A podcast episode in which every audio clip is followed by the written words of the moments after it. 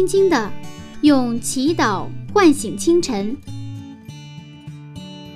迎着初升的太阳，舒展新的生命。清晨的翅膀，翱翔上帝智慧的天空。每一个第一时间，我们和你一起从新出发。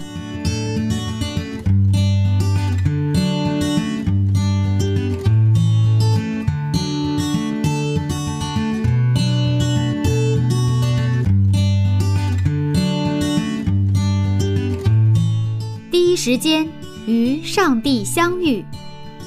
精彩人生从上帝开始。亲爱的听众朋友，早上平安，欢迎准时收听希望之声福音广播电台。现在正在进行的是由柚子为您主持的《清晨的翅膀》灵修栏目。今天呢，我们还是继续分享《创世纪》的精彩故事。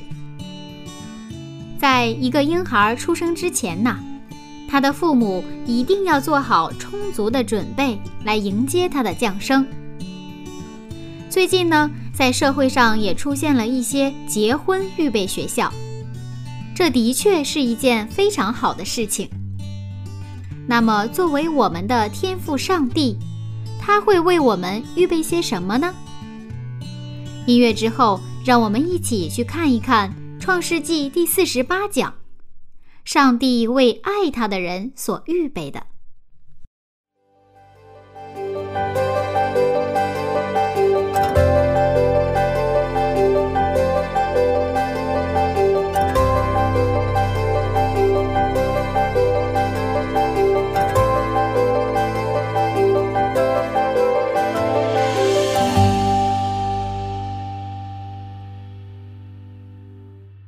到这个婚姻恋爱的问题啊，是一个非常让人兴奋的话题。嗯，是啊，现在到处都能听到这样的话题。嗯，而且我们在网上也是，在群里说别的话题，大家 都销声匿迹。嗯，但一谈到这个婚姻的话题，大家就非常非常热闹。嗯，啊，这个也说明我们人生当中这个婚姻问题是一个很重要的问题。嗯，那我知道在牧师身边也有很多。呃，适龄的男女青年呢，他们也到了迫在眉睫要结婚的这样的一个关键时刻了。嗯，我想牧师是不是也应该考虑建立一个结婚预备学校？嗯，是啊，我们正在有这个计划，因为这个也是呃出于一种现实的考虑，也有来自于呃我们在教会当中，我们很多青年人啊，真的是在在他们在这青年在差不多二十四五岁开始吧。那么到三十岁或三十多岁的时候，这个阶段的时候，他们非常有压力。这个压力来自于这个父母，也来来自于教会，也来自于这个他们的同伴。啊，就是其实我们的动机来说，我们都愿意按照上帝的旨意去建立我们的家庭。但是呢，我们身边有很多很多的说道，是吧？啊，可能呃朋友啊、同学啊、老师啊。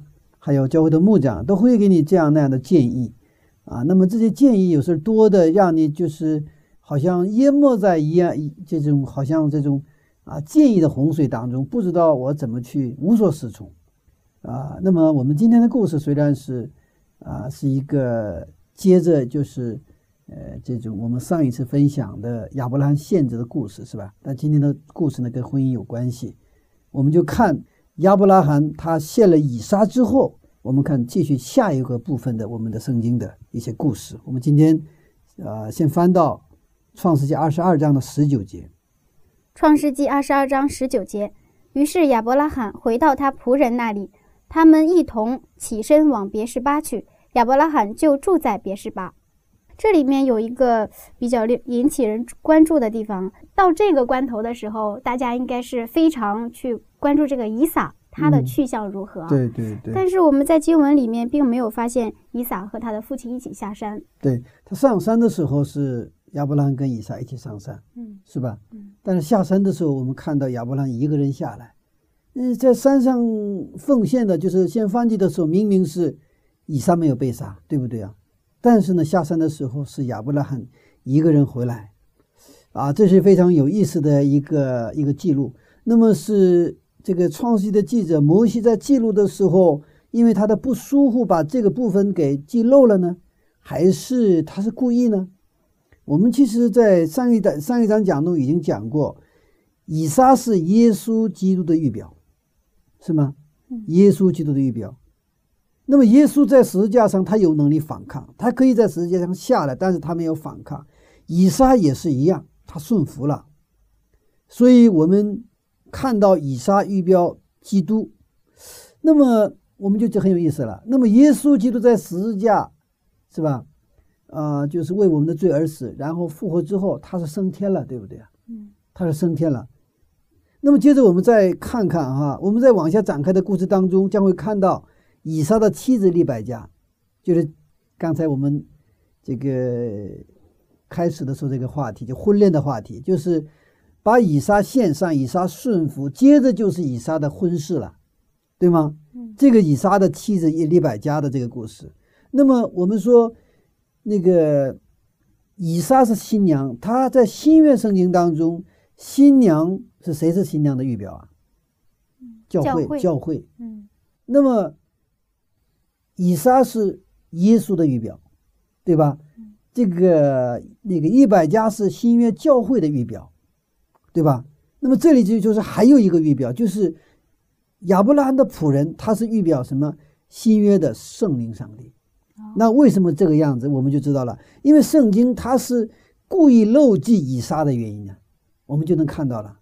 因为他觉得上山的时候，他也说了，那个用的动词都是回来是复数动词，是吧？我们两个人去，两个人下山，结果是只有一个人下山。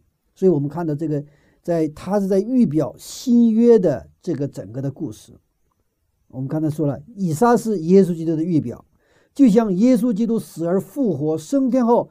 直到他复临为止，他就不在世上。以赛在摩利亚山上被献之后，直到这个去利百加为止，他不再出现。这圣经记录很有意思的，嗯，确实是这样。下了他没有，然后呢，直到后来就派那个仆人去那个找这个利百加嘛，后来去迎接利百加，就是他们婚事结婚的时候才这个以撒又出现。他是更正好是跟新约圣经耶稣升天。然后复临之前，他就在地上，不再在地上一样，他的这个结构是完全是一样的同构的一个结构。那么又好像亚伯拉罕的仆人寻找以撒的妻子利百加一样，上帝现在正在寻找作为新娘的教会，也就是寻找我们。不是这个亚伯拉派那个仆人去寻找这个利百加吗？那么这个就是预表圣灵上帝。什么？现在在地上，圣灵上帝寻找地上的教会新娘，也就是我们。我们在二十四章当中，以撒应娶利百加一样，耶稣复临的时候，他会在空中迎接我们；他在地上的教会，他的新娘就会也为耶稣基督所迎接。所以，在这个故事，就是新约的新约的影子。新约离不开旧约，旧约更离不开新约。没有旧约的基础，就没有新约。我们接着以撒。这个献祭和他的娶亲的故事，那么上一次是献祭的故，今天是娶亲的故事。我们可以提前看到耶稣基督十字架的死、复活、升天、圣灵保护师在地上的工作，以及耶稣基督的复临。我们在以撒预表当中预先看到耶稣要成就的事情。那么这个呢，正好吻合以色列的这个婚礼，就是习俗婚俗。那么以色列的婚俗是怎样呢？他是这样子，就是这个新郎到新娘的家里，就是定亲，嗯，完了送彩礼，然后呢，这个新郎又回到自己的家里。呃，按照我们啊，这个这个中国人的习惯是，就东方人的习惯是定亲，是吧？定亲之后，定亲的时候可能直接把这个婚礼的日子定下来，有的时候可能定亲的时候婚礼先不定下来，但是中间还要见面。就是两家见面，就是两家父母见面之后呢，还要把这个这个婚礼的日子定下来。但是以色列的婚俗跟我们不太一样，他就就是新郎回去了嘛，是吧？回去以后，他再回到他的家之后，他就是开始预备这个去接新娘。那么这个时间大概一到两年，但是具体哪一天结婚，结婚的日期是不定。那么这个期间，那个新娘就不能再见任何一个另外的男人了，就得在家里就得好好的去预备他自己，然后等候有一天新郎来接他到到新新娘的这个新郎的家，啊，那么新郎他回去以后，他就开始预备什么，他自己还有预备他以后他们的婚房，就是呃把新娘接过来，他们要一起生活的居所，这样就彼此两个人。都在预备他自己，还有预备以后他们新的生活。那么新娘也是等待呢，新郎接她。好像中国人的习惯是，反正也在变化哈。就是订婚之后，这个新郎新娘就是我们叫准新郎准新娘还能见面，是不是？嗯。但是好像习俗当中，结婚前一天是不能见面的吧？嗯，好，好像是这样子啊。但是他们是定亲之后是不能两个人就不再见面了。啊，不再见面了，啊，所以这个以色列的婚俗就在呃马太福音二十四章、二十五章，就是耶稣就谈到这个这个十个童女的故事啊，是吧？也谈到这个富临的信息的时候，他说，呃，这个新郎来是什么？像盗贼一样，不知道什么时候来，所以你们不能睡着，你们应该醒着。所以十个童女的故事也是在说明这个事情，不知道这个新郎什么时候来，要做好预备。你这个灯不能没有灯油，是不是？然后突然像盗贼一样来的时候，那你这个再准备已经就是来不及了。所以说，他这个马太福音二十四章、二十五章的信息的焦点就是你们要什么？预备好自己，你们要精行什么啊？这个祷告，预备灯油，是不是？基督徒的生活有很重要的一个层面，就是过预备的生活，特别是在耶稣基督快要复临的这个时代，我们要是生活在这样的末世的时候。我们要去预备耶稣复临的生活，因为我们不知道耶稣基督什么时候来。我们知道他快要来了，但是我们真的不知道哪一天来。我们的焦点是我们要来的那个新郎耶稣基督，但是具体时间谁都不知道。那具体来说，什么是预备的生活呢？我们现在在平常的生活里，我们应该预备一些什么呢？嗯，我们预备有两个层面。两个层面的生活。那么第一个是，呃，你看我们那个新娘混水是，她这个新郎离开去准备居所的这个时间，这个新娘不能再去接触其他的男人。什么意思？就是说我们基督徒的生活来说，就不要去拜偶像了。你既然去跟上帝立约了，跟耶稣基督立约了，你不要再去拜其他的偶像了。这就是在预备生，就是预备期间，也就是说，新郎再来接你去啊回去的这个时间段上，就是我们现在的时间段上，我们要过的生活，也就是预备的生活，我们就单单等候那个新郎要来，耶稣基督要来，是不是？不去拜其他的偶像。那么第二个层面是，好好的打扮自己，装扮好自己。基督徒也是，不仅仅是一个外表的预备，我们更要预备我们的内在的东西。所以，一个是什么？第一个层面是不要去拜偶像，不要去这个去拜耶稣之外之外的任何东西。另外一个是我们好好去什么装扮自己，呃，装扮自己不仅是外在的整这个形容啊，这种，而且更在是我们内在的那种形象啊。所以说，我们内在的预备，哎，这种生活就是我们现在基督徒在每一天的生活当中，我们去听从上帝的话，然后是我们去经历耶稣基督的爱。我们就去彰显上帝基督在我们身上的这种荣耀的生活，就是我们以前分享过，我们首先要看见，然后呢，别人通过我们也看见我们所信的上帝，这种生活就是预备的生活，并不是我们不预备，然后呢，突然有一天突然预备，那来不及了。呃，我想，呃，我有时候思考，为什么耶稣基督他不这个提前告诉这个日期哈？嗯。告诉是告诉日期的话，那就很多的人不会说，呃，不会出问题。但是呢，我就转过来又想，如果是告诉日期，它有出现一个这个问题，如果比如说，呃，一年之后来哈，就明年的春节啊，耶稣要来或者新郎要来，对吧？那我这到明年的大年三十之前，我一样的吃喝玩乐，就是过随便过，是吧？然后快来的时候，我再。紧忙的什么啊？去去预备和装扮。那么这里又带出来一个问题，什么问题呢？那有什么不好呢？是吧？那么新郎来的时候，你一样把房间收拾好，一样把你的这个衣服啊，你所有的东西都就装扮好，对不对啊？有什么不可以啊？但是，真正我们经历过基督生活的人，其实其实我们知道，我们预备的生活是上帝给我们的特权，让我们去每一天每一天经历那种等待一个所爱的人的那种生活，是一个非常幸福的生活。不是说我嗯有了新郎。好像跟他没有关系。我说这个生活是逻辑上也不成立的，是不是？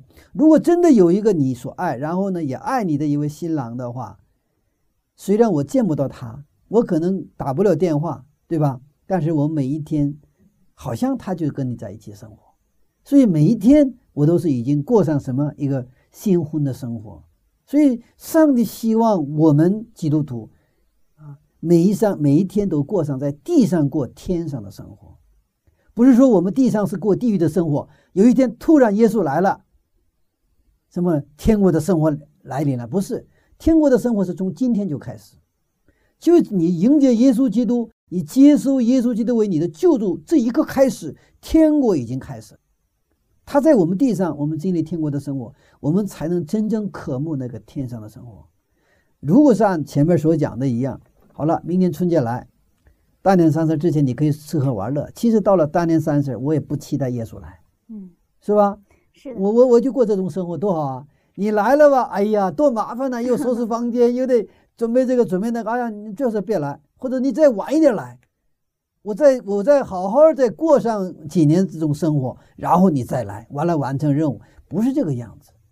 而且这是还是好的。那真的要来了，也许我这个新郎我就赶出去了。以色列百姓，他等待耶稣基督弥弥赛亚几千年，但是真的耶稣来的时候，他们拒绝了耶稣基督。所以，我们具备的生预备的生活，并不是说我们未来的生活，而是我们今天此刻我们当下的我们的生活啊。所以说，上帝不告诉我们什么那个他要复临的那个时间啊。我们接着看啊，上帝呢为以撒准备了一只公羊，就在山上，是吧？上帝，结果呢？上帝预备了什么？他自己给以撒。本来是以撒要死，但是上帝亲自预备了他自己，他自己替以撒去死。今天我们看到，上帝在给以撒的第二个预备。第一个预备是他把预备了他自己给他，对吗？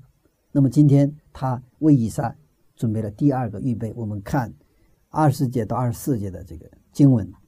二十节到二十四节，这是以后。有人告诉亚伯拉罕说：“密加给你兄弟拿赫生了几个儿子，长子是乌斯，他的兄弟是布斯和亚兰的父亲基姆利，并基薛、哈索、毕达、易拉、比土利。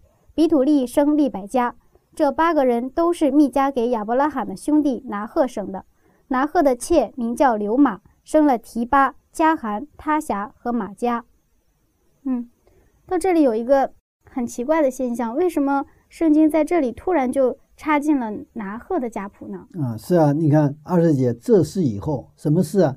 就是亚伯拉罕献祭，这个对献以撒这个故事之后，这是之后有人告诉亚伯拉罕说，然后把这个拿鹤的族谱啊写进来了。那么这里边这个是二十二节是重要的，二十二节括弧里的比图里，比图里生利百加。其实这个圣经呃的焦点什么是这个利百加。上帝在这里不仅是为以撒的生命预备了他自己给他，而且是为以撒预备了一个新娘，又一个耶和华以勒。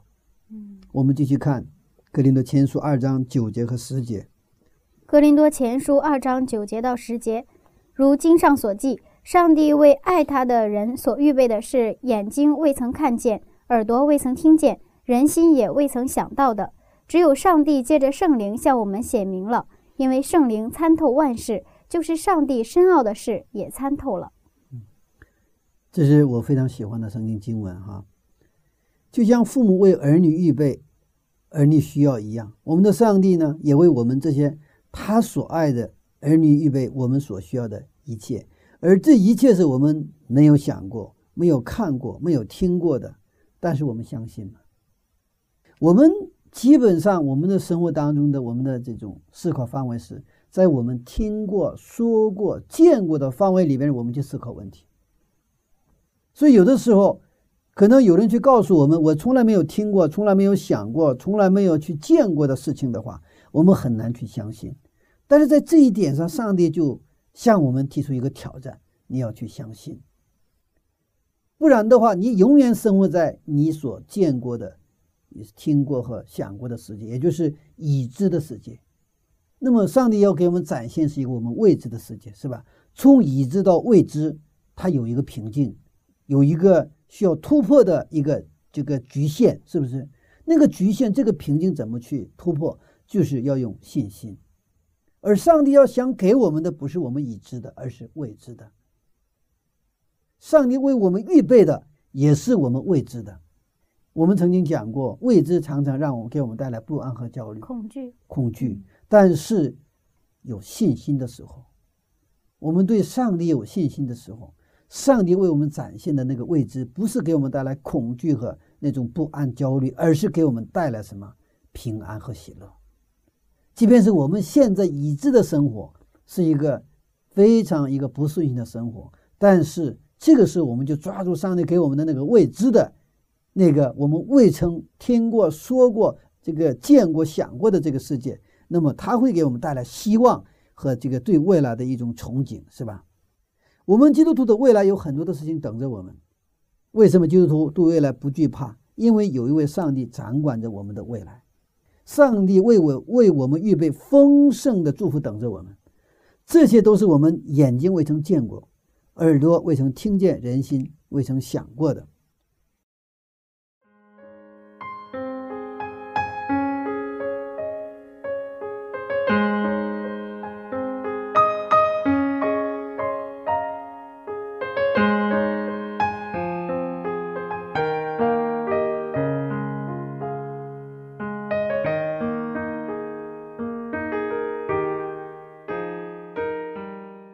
我们的上帝是耶和华以勒的上帝。在我们的生活当中，有一位上帝在掌管着未来。亲爱的听众，您相信上帝正在看顾着你的现在，掌管着你的未来吗？如果您相信，我想，那么你的生活一定是自由而平安的。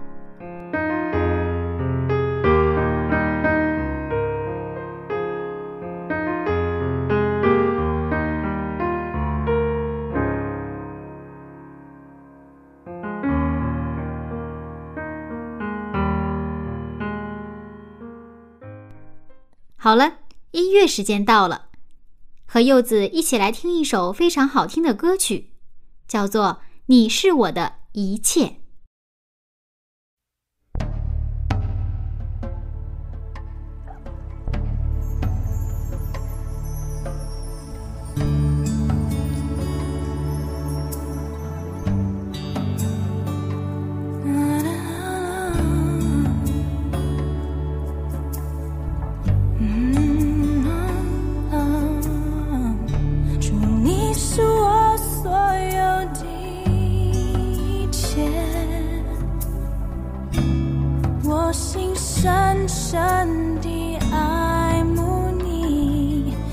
是我。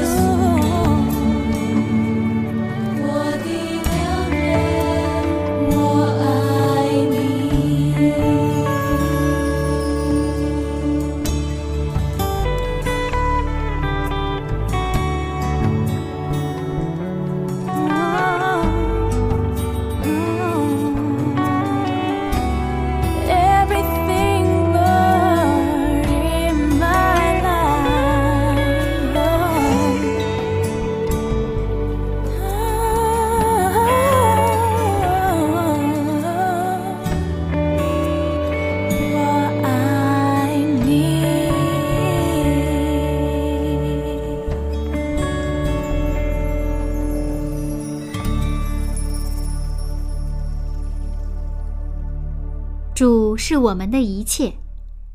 耶和华以勒的上帝必然会为他的儿女做好准备。好了，亲爱的听众朋友，下面我们继续分享《创世纪》的内容。大概在二十年前，二十多年前，我刚刚来到教会。当时教会的人不多，年轻人就更加没有，呃，男士就更没有。那我那个时候才二十多岁的时候，不是，呃，就三十岁左右嘛，那个时候，又是男男性弟兄，又是一个年轻人，呃，我又是当时就是是一个呃研究生毕业的，那么说这在教会里是一个稀有动物了。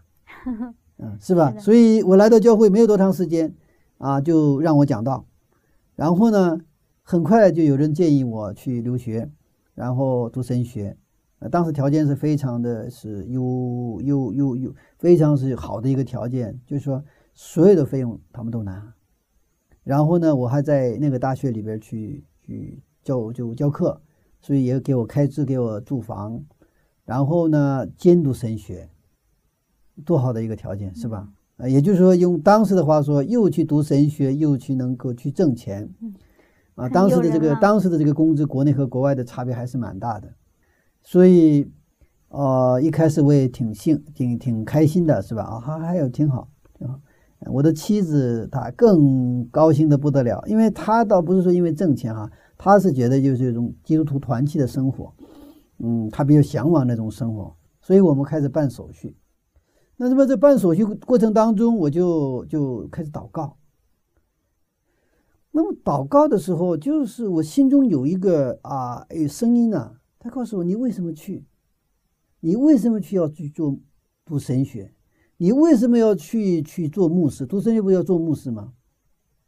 但是当时我对这个我无法回答，我不知道我为什么去留学。留学就是为了啊，觉得国外比国内什么条件好，是吧？还有好的这个工资待遇，然后呢啊，就是也是受到别人的尊重，是吧？难道我是为了这个来到教会了吗？那读神学为了干什么？读牧师这个做牧师为了干什么？我其实我当时根本没有答案。那么在这样的一个焦虑当中，我就是慢慢没有了想法。我说我就不去了，所以后来就给那个大学就是联系说，我说我放弃，说对不起，谢谢你们对我的关心，但是我不想去了，啊、不想去了。那么从那以后，就是就是我就我的生活就发生了一个一个非常大的一个转变哈啊，什么转变呢？那么以后的那个二十多年生活当中，因为那个时候我已经离开公职，然后我就开始做生意，我根本没有做过生意，也没有钱，我也不懂事，我生活当中充满了各种各样的艰辛，一个事儿接着一个事儿，然后呢，一个绝望接着一个绝望，一个破碎接着一个破碎，好像就是真真的走在一个死荫的幽谷。所以我当我读到诗篇二十三篇的时候，我是读多少遍，那个对我来说都是一个非常就是那种啊接地气的一首诗啊，觉得这就是啊我的生活啊。然后在这种破碎啊、这种绝望当中，不再有我自己的计划了。因为之前的话，我一直有自己的计划，按照我的计划，就是这是呃有板有眼的，就是一步一步就往前走哈。然后呢，我也看到一步一步我的计划实现的时候的那种成就感。但是从那以后，啊，也就是我到了教会，我信了上帝之后呢，其实我的我做计划也做计划，但是我的计划很快就被打碎、打乱。啊，我想往东走，结果是往西走；我想往南走，结果是往北走，是不是？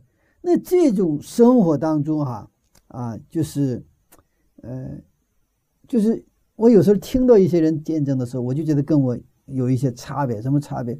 我的生活当中就没有那种那种好多就是那种所谓的那种很顺的那种祝福，知道吧？我要讲的话，我都是不顺，那可能恰恰是我信上帝之前很顺，那是靠我的努力。呃，考大学、考研究生，然后上班，然后工作，然后努力的工作，然后一步一步往上升啊，对吧？就是所谓的出人头地嘛。那都是说你努力努力多少，那你就能实现多少。但是到教会来之后，跟你的努力没有太多的关系，然后觉得一切的东西全打乱了，就真是创世纪一章二节所讲，空虚混沌，月面黑暗。嗯，我所以我平时讲很多这个，经常讲空虚混沌，月面黑暗，这就是我个人的那种。真正生活的一个写照，但是呢，当我在中间的，就是回头看的时候，我就知道有一个一开始模糊不清，但是我就隐隐约约我看到一个东西在里边，就什么呢？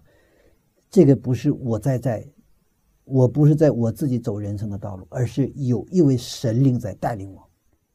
那么后来就越来越清晰了。那么现在二十多年了，我现在回到过来回回过头再看我的。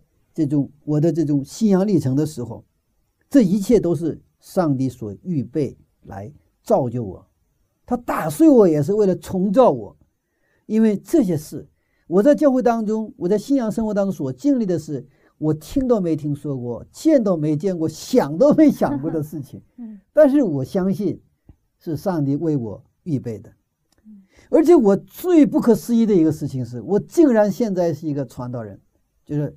呃，就是我们叫专职传道人，full time 传道人，就是全职在教会里的一个传道人。这个是我更是想到我就做梦都没有想过的事情。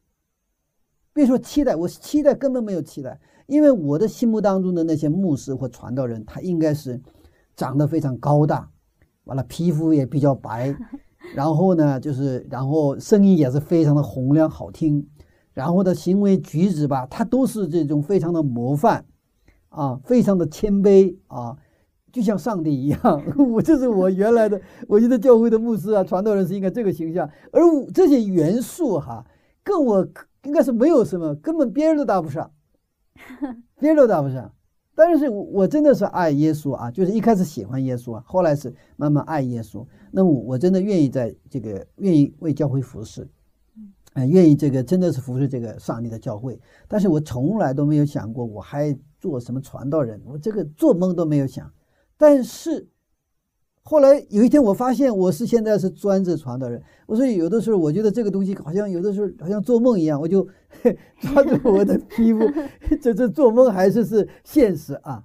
上帝所预备的是，真的是我们未知的，那是我们做梦都没有想到，我们见都没见过，看都没看过的，听都没听过的，是吧？所以说。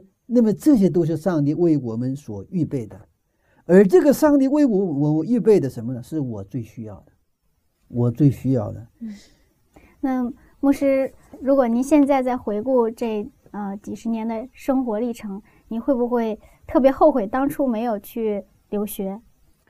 啊，我一点不后悔，我特别感恩。为什么感恩呢？因为我非常骄傲。我是高考的时候，那文革刚恢复高考，我就考大学。我当时我是中学是跳级，呃，我直接跳级，然后呃，我记得我初中我们是呃小学五年级，初中二年级，然后高中那时候是后来转到三年级了，所以说我是八年级直接跳到十年级就考参参加高考。那么参加高考，我是全科的文科状元，而且是我是全县第一个考到北京的学生，哇，所以说很骄傲的。啊，这非常骄傲。那现在看来啥都不是，在当时，那我们是一个火车都不通的一个农村嘛，那非常非常的骄傲。当时我就是个，呃，高考录取通知书来到我们这个村里的时候，那先到了村村部，然后呢，呃我记得那个时刻很很记得很清楚，有一个晚上，那个有一个有一个老师到我们家来敲门，敲门之后，那个来录取通知书了，他说他正我经过村部就拿到那个录取通知书，然后说是哪里啊，那就是北京的什么大学，所以当时整个村里都欢腾起来了。哇，所以呃，好像我记得那个时候，我们整个村儿就是好像开那个宴会，知道吗？嗯，去祝贺，啊，去祝贺，所以很骄傲。表面上很谦卑，其实我表面还是很谦卑的，但是我心里特别骄傲，根本就什么是眼下那种目中无人。所以我现在为什么说感恩呢？现在回顾当时，如果因为教会里当时人很少，老姊妹都是没有男士，更没有年轻的，更没有有文化的。然后我到教会很很快是很快我就讲到了，我讲到的时候说说说严格一点，我这个没受洗我就开始讲到了，讲到反应也不错，啊、也不错。然后如果是按照那个那个思路，那就很骄傲，因为我是一直原来是我也是做这个大学老师，然后一直是受受人尊重的那个那个职业。那么到教会也是讲到，那是大家非常的尊重我，而且那些那老姊妹们、那些奶奶们非常喜欢我，那些教会一个宝嘛，是吧？那把我这个捧得不得了。那么，那么再顺着我去留学，回来做牧师，那就是可能是最早的一个牧师之一了。我现在想啊，得亏那个时候没去，如果那个时候去了的话，我那个是骄傲加上骄傲，不断有骄傲的资本，对不对呀？可能回来之后，我的脖子啊就硬的跟钢一样。你别说是跪下，你的膝盖，你的那个这个这个这个那个脖子都不会去去低头了，知道吗？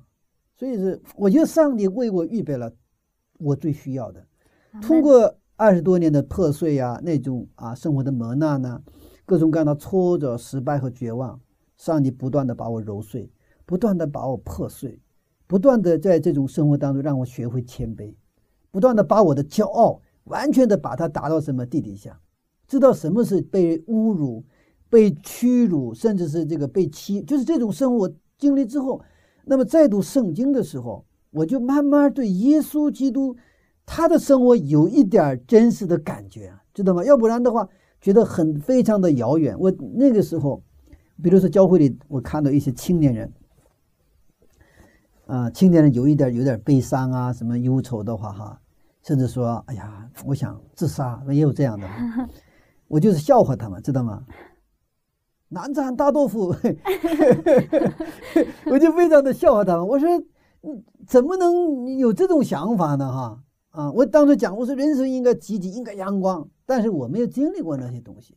后来经历了那些啊好多事情之后，我知道啊，人在真的是绝望的时候，真的想到自杀；人的真的很悲哀的时候，人是孤注，就是没有帮助哈，只就一个人啊，就走在黑暗里一样。所以，上帝为我预备的这二十多年的这种历程，是给我最好的一个预备，是吧？如果当时去留学了，我想真的，我我这个我这个可能也许做了做了牧师，这个牧师很坏的牧师，那真是可以是表面上很敬谦啊，而且可能能说会道，但是他心里一点慈悲心都没有，也不可能去理解别人的痛苦，也不能去对别人的眼泪流泪的时候，你不能跟他一起流泪，别人去呃这种忧愁睡不着觉的时候，你跟他就是一点关系都没有。所以，我们上帝的预备是什么？对我们是最好的预备。上帝知道我的教呃需要，所以这种啊、这种生活，现在回过头来，我就看我自己的生活哈，是一个，这是我需要的生活，因为我的人生当中需要这种这种生活，所以上帝知道我的需要。我因为从来没有想过，也没有计划过，还有什么那这有那么多的挫折呀，什么的哈。因为我原来的条件、家庭条件呢都是很好，没有什么不顺的事情，结果一连串的不顺利啊、绝望啊，这所以这个是虽然不是我的计划范围之内，我没听过，我没有见过，但是上帝知道我，所以现在哈，就是我在虽然在教会里服侍哈，我觉得我欠着上帝的，我欠着教会的，为什么？因为上帝给了我我需要的生活，如果没有这位上帝，那我现在的生活真的是不可救药，也许可能已经没命了。就是现在还在世上生活，也许现在可能是你在就是在别人看来是一个很成功的人生，但是你的内心已经烂掉了。而且更可悲的是，我们根本根本不认识有一个永生，有一个我们永远的一个一个生命还在那里，上帝为我们预备，你根本不知道。虽然可能你是很有学问，对吧？但是你是非常无知的一个人，是一个眼瞎的人。所以我们的上帝真好，为什么？他真的爱我们。怎么说爱我们？他为我们预备了一个什么？我所需要的最好的一个未来。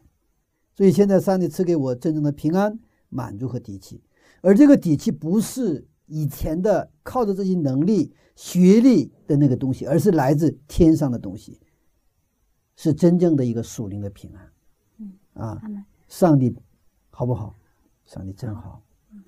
感谢上帝。嗯，那其实我想，我们很多的弟兄姐妹啊，其实都特别愿意按照上帝的旨意来生活。但是现在问题是我们往往看不到上帝的预备，是这是为什么呢？是，其实基督徒生活是一个特权。嗯，我们常常把这个我们信上帝或去教会当做是一个牺牲。本来我们应该能够过那样那样的生活，是吧？我们可以原来在有那样的那样的一个收入，对不对啊？那么我这个周末的时间，我完全可以跟那个一些朋友们去爬山，过非常文化的生活，对吗？嗯，但是我还要去教会，还要去去服侍，是吧？这好像是我为上帝做什么事情，是吧？我好像在做牺牲，是这样的生活吗？有的有的时候确实是这样，也是这。样想哈，嗯觉得啊呃，你看别的青年不那样，那我我在教会里服侍，或者说安息日我去教会服侍，觉得我是在牺牲，其实正好是倒过来了，这是上帝给我们的一种特权，就像上帝爱以撒一样，我们看见上帝已经在我们的生活当中给了我们太多的恩典，我们也相信上帝为我们的未来预备了我们想到没有想到的幸福的未来。这种未来是上帝真正祝福我们的未来，能表现对我们爱的未来。现在我们可能不知道，但是上帝已经预备了。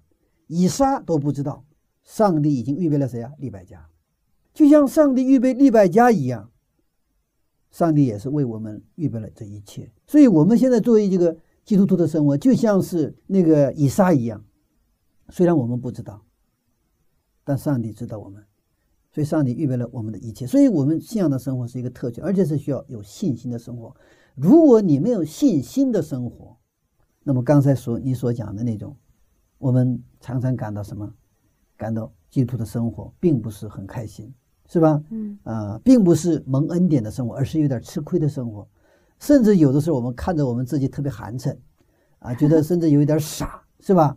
啊，不够精明，甚至有的人开玩笑哈，说朴牧师我上当了，我上当了，呃，我被灌了什么迷魂汤了。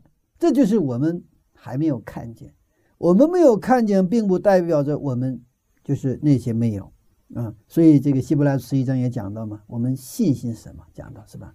信心实际上是对我们没有看见的那些上帝所我们预备的那些东西，我们凭着信心去什么去看见，去看见。我们知道那个这个亚伯拉和罗德的故事，前边在十十几章、十三章的时候，首先亚伯拉和罗德要离开了嘛，分手了嘛，嗯让他先看嘛。先看的时候，罗德看的是他只是人所看到的这些东西，亚伯拉罕看到的是什么？看到的是上帝跟他应许的东西。所以是一个是用他的就是我们叫视觉人，用他的人的视角去看；一个是用什么信心去看。所以他展开的世界完全不一样，结果不一样。罗德的他的结果我们很知道，亚伯拉罕的结果我们也很清楚，是吧？所以，我们今天的选择不仅仅是关乎到我们自己的人生，它也关乎到我们的子女、我们的子孙后代、我们的未来的生活。所以，我们可以成为像亚伯拉罕一样，成为一个给万族万民带来祝福的一个人。也可以是像罗德一样，给他的子女带来毁灭的一个人。这全在乎我们是不是看见了上帝为我们所预备的。所以以撒虽然不知道，但是预备了那个谁啊、利百加，是吧？嗯那我们可不可以说，嗯、我们今天看不到上帝的预备，是因为我们没有信心，嗯，或者说我们不敢去相信上帝预备了。对对对，这个圣经里也是我们为我们预备了，比如说为我们为你为我们预备了什么丰盛的生命，嗯，对吧？我来不仅要给你们生命，我们要给你们丰盛的生命，这是上帝的预备，对吧？我要给你们永恒的生命，永生也是上帝的预备。我为你预备了耶稣基督，也是预备，是吧？我给了你什么？当上帝说你要喜乐，你要常常喜乐，上帝已经预备了喜乐，我们拿到没有？是不是？上帝说你们要凡事感恩，上帝为我们预备了感恩的生活，是吧？上帝说你们要去爱别人，你们要彼此相爱，这也是上帝为为我们预备的生活。但我们是不是彼此相爱？那么把这些上帝为我们预备预备圣经里有太多太多为我们的祝福这种预备，知道吗？但是怎么把它变成我们的生活？上帝给了，怎么我们把他们怎么去成为我们自己的？那就是用信心去抓这个，不然的话，预备了很多，但跟我有没有关系？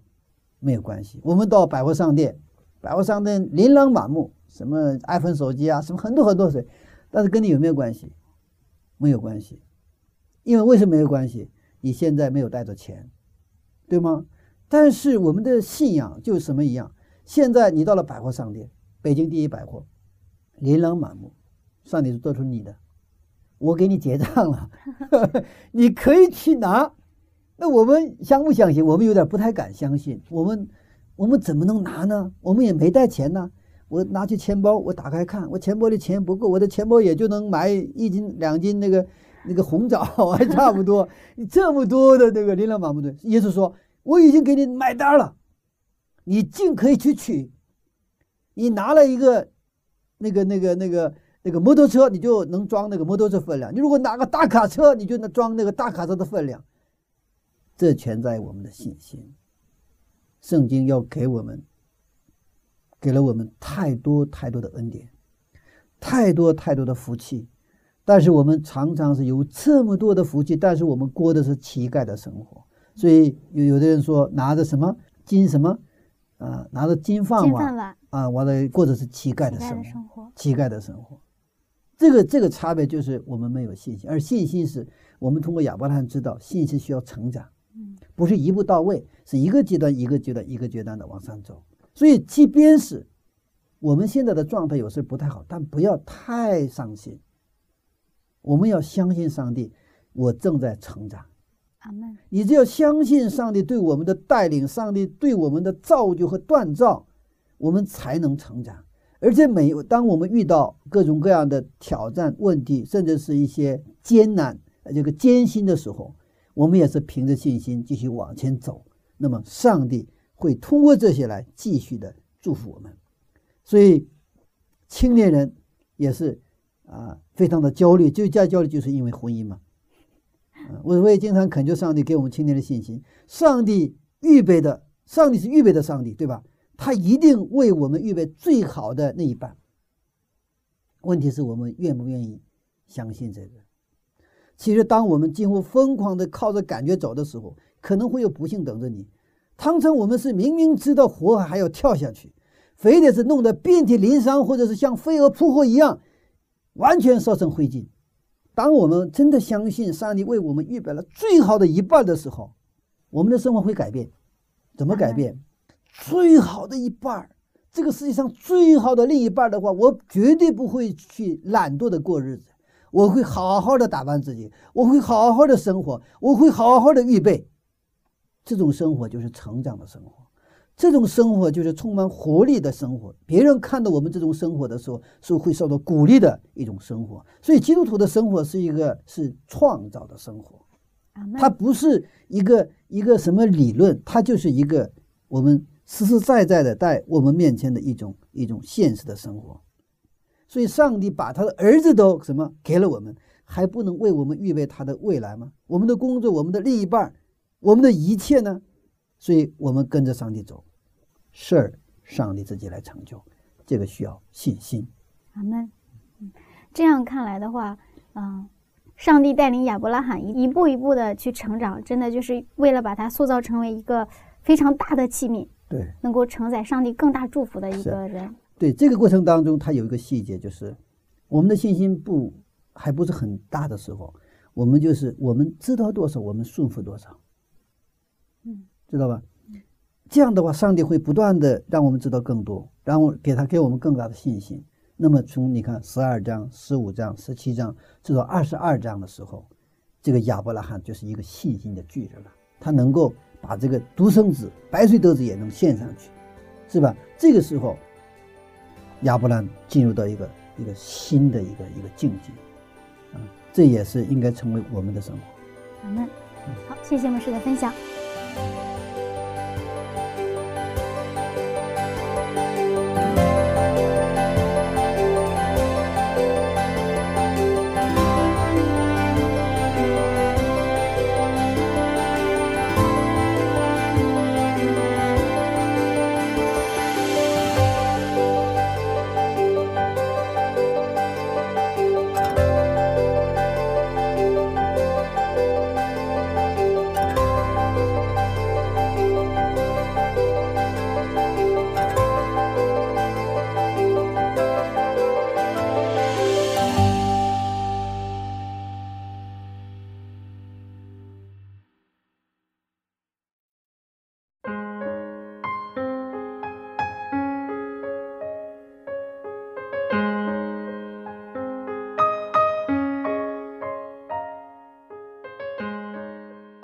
了牧师的个人经历，真的感觉上帝在带领着。有时候我们看不到上帝的预备，是因为我们把自己的心门紧紧关闭了，更是因为我们不敢相信上帝竟然会把这样的惊喜赐给我们。想想呀，我们真的很小信呢。亲爱的听众啊！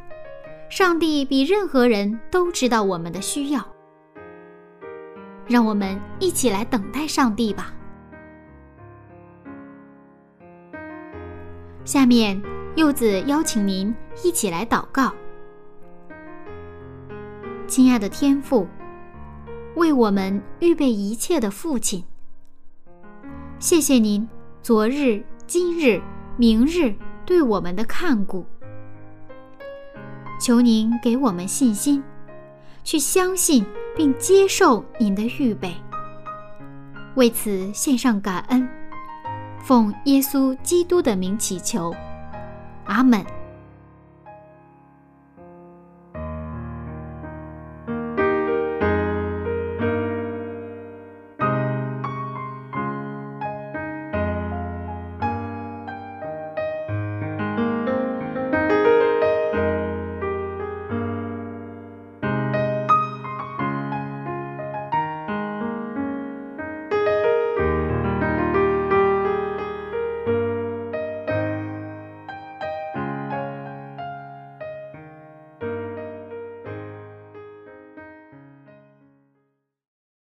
好了，亲爱的听众朋友，今天柚子的节目马上就要结束了。不知道您今天是否有收获呢？不管过去是怎样的，也不管现在正经历着什么，我相信在上帝的里面一定是美好的。今天我们就先到这里了，下一次节目我们再慢慢聊，拜拜。我的良人，我爱你。